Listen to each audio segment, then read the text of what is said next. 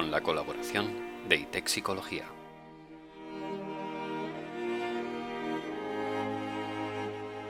Noam Chomsky, lingüista, filósofo, politólogo, activista oriundo de Estados Unidos, autor de diversidad de obras, docente universitario, considerado por muchos como uno de los grandes pensadores contemporáneos.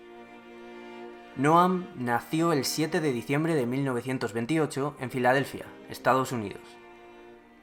Hijo de un doctor y una maestra de hebreo, ambos inmigrantes judeo-ucranianos llegados a Estados Unidos. Estudió filosofía, lingüística y matemática en la Universidad de Pensilvania y acabó recibiendo su doctorado en la Universidad de Harvard.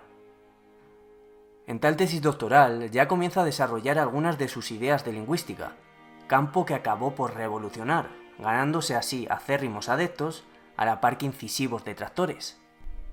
Entre sus contribuciones a la lingüística, cabe reseñar que postuló la existencia de una especie de dispositivo cerebral innato que permitía aprender y emplear el lenguaje de forma casi instintiva. Toda esta elucubración rompía con lo establecido por Skinner y compañía, donde se presentaba el lenguaje como una adquisición más, fruto de la interacción del organismo con el medio, como otro aprendizaje dado por asociaciones. En 1957, Burrus Frederick Skinner publicó Conducta Verbal. Un año más tarde, en 1958, recibió un artículo de revisión de 55 páginas procedente de alguien para él desconocido, un tal Noam Chomsky. Skinner leyó las seis primeras páginas y decidió no proseguir, pues consideró que Noam no había entendido nada de lo que éste plasmaba en su libro. En 1959, de nuevo, recibió una reimpresión de la crítica, esta vez formulada en una revista. Tampoco la leyó. Al poco tiempo, la figura de Noam Chomsky rompe, comienza a ganar popularidad. Su corriente estructuralista se adentra por mil y un cauces. En palabras de Skinner, los lingüistas tienen ese gran poder de hacer ver que cualquier cosa que hacen es terriblemente más importante de lo que realmente es. Noam, dentro de la psicología, en el seno de las facultades, acostumbra a ser presentado como esa gran figura de las ciencias cognitivas que derrocó a Skinner, que refutó con éxito los postulados de Burrus acerca de la conducta verbal, que puso en tela de juicio, y para muchos, esgrimió la estocada final a la filosofía conductista. Pero... ¿Es esto cierto? ¿Realmente la crítica que dirigió Noah hacia Skinner tenía sustento? ¿Algún tipo de fundamento o valor? Pues bien, Probablemente en un tiempo hagamos un vídeo desgranando toda esta historia, pero para ello queremos hacerlo bien. Consultar una serie de fuentes, hablar con una serie de autores. Así que más adelante, probablemente, tengáis nuestro vídeo al respecto. Igualmente, os hacemos ya un pequeño spoiler. A nuestro parecer, la defensa de Noam hace unas pocas aguas. No parece contar con demasiado aval. No obstante, como decimos, en un futuro lo esperamos abordar. El caso es, Skinner no contestó a Chomsky, por lo que muchos infirieron que admitía la derrota, que el que calla otorga. La obra de Noam acabó por arrollar a la de Skinner, en lo que respecta a fama y trascendencia, independientemente de si era correcta o no, de si estaba fundada o no. Skinner arguyó que no leyó la revisión prácticamente por aburrimiento, puesto que formarse en determinadas parcelas de gramática, para él, era algo que suponía gran tedio y sin formarse en ello, tampoco se quería aventurar a responder a alguien que ni siquiera conocía. El estructuralismo de Chomsky, tal y como verbalizó Skinner en la conferencia de Nueva York de 1971, trata de explicar la conducta en términos de forma o topografía, en términos de estructura, sin apelar a causas antecedentes, sin atender a la función. Redundamos, Skinner no respondió a Chomsky, pero este sí fue refutado por varios autores, entre los que destaca Kenneth McCurdale, desmontando página por página lo esbozado por Noam. El asunto se fue de las manos, trascendió el marco de la lingüística y se comenzaron a enarbolar argumentos que esgrimían que Burrus era defensor de una especie de tábula rasa, de una especie de página en blanco, el sucesor de filósofos empiristas como John Locke, y que, por el contrario, Noam era el descendiente intelectual de racionalistas como René Descartes. Con el tiempo, todo se fue enmarañando y tergiversando aún más. hasta el punto de que, como comentaba antes, en muchas de las facultades de psicología se haya agregado la perspectiva estructuralista como la verdaderamente adecuada.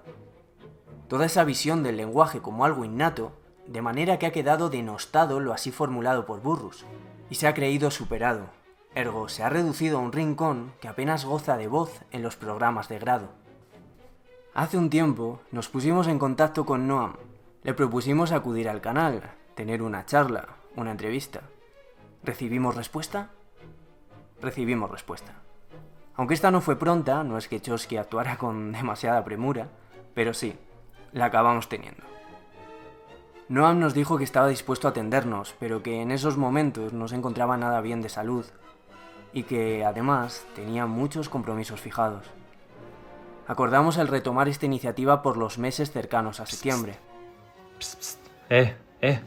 Al habla Jordi, el editor de vídeo de Engrama.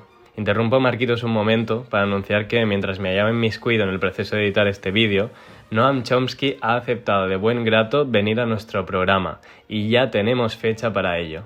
Señoras y señores, amigas y amigos, apúntense el 26 de noviembre porque tendremos a Noam Chomsky en Engrama.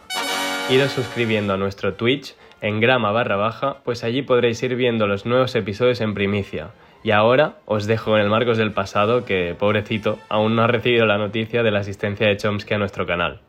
Un abrazo enorme a todos y a todas. Mas esto no es todo. Eh, Chomsky se ofreció a resolver por escrito y con brevedad algunas cuestiones. Ergo, nosotros le remitimos unas cuantas preguntas y le dijimos que respondiese a las que quisiera. Así lo hizo, parco en palabras, muy lacónico, Hizo una pequeña criba de nuestras preguntas y nos dio respuesta a las que él creyó conveniente, aunque sin mojarse demasiado. Ya os advertimos que no dijo nada peculiar, nada novedoso, que no pudiéramos aducir ya.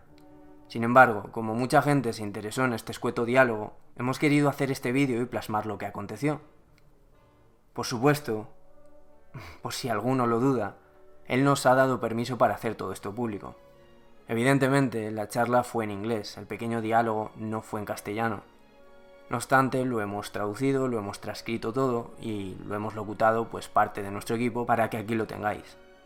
Y ya sí, prolegómenos aparte, os dejo con sus exiguos comentarios. Disfruten.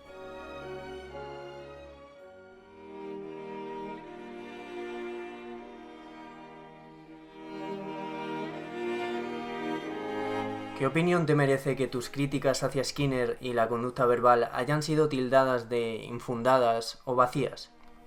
Revisé sus propuestas específicas en detalle. Los lectores pueden determinar por sí mismos si son infundadas o vacías. ¿Cómo era realmente tu relación con Skinner? ¿Qué piensas de él? Teníamos relaciones amistosas, pero no cercanas. No lo conocí suficiente como para tener ninguna opinión firme. ¿Qué es la psicología para ti? ¿Es una ciencia? ¿Hacia dónde crees que camina esta disciplina? La psicología cubre una gama muy amplia.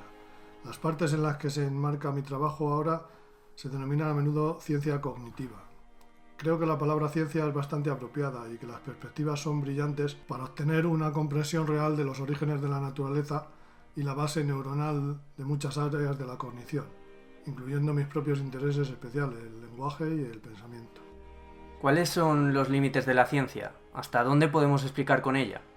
A menudo he hablado de lo que se condena ampliamente como misticismo, pero que me parece cercano a la obviedad, que existen límites potenciales para la comprensión humana, como los hay para toda criatura orgánica con alcance y límites, estrechamente interrelacionados.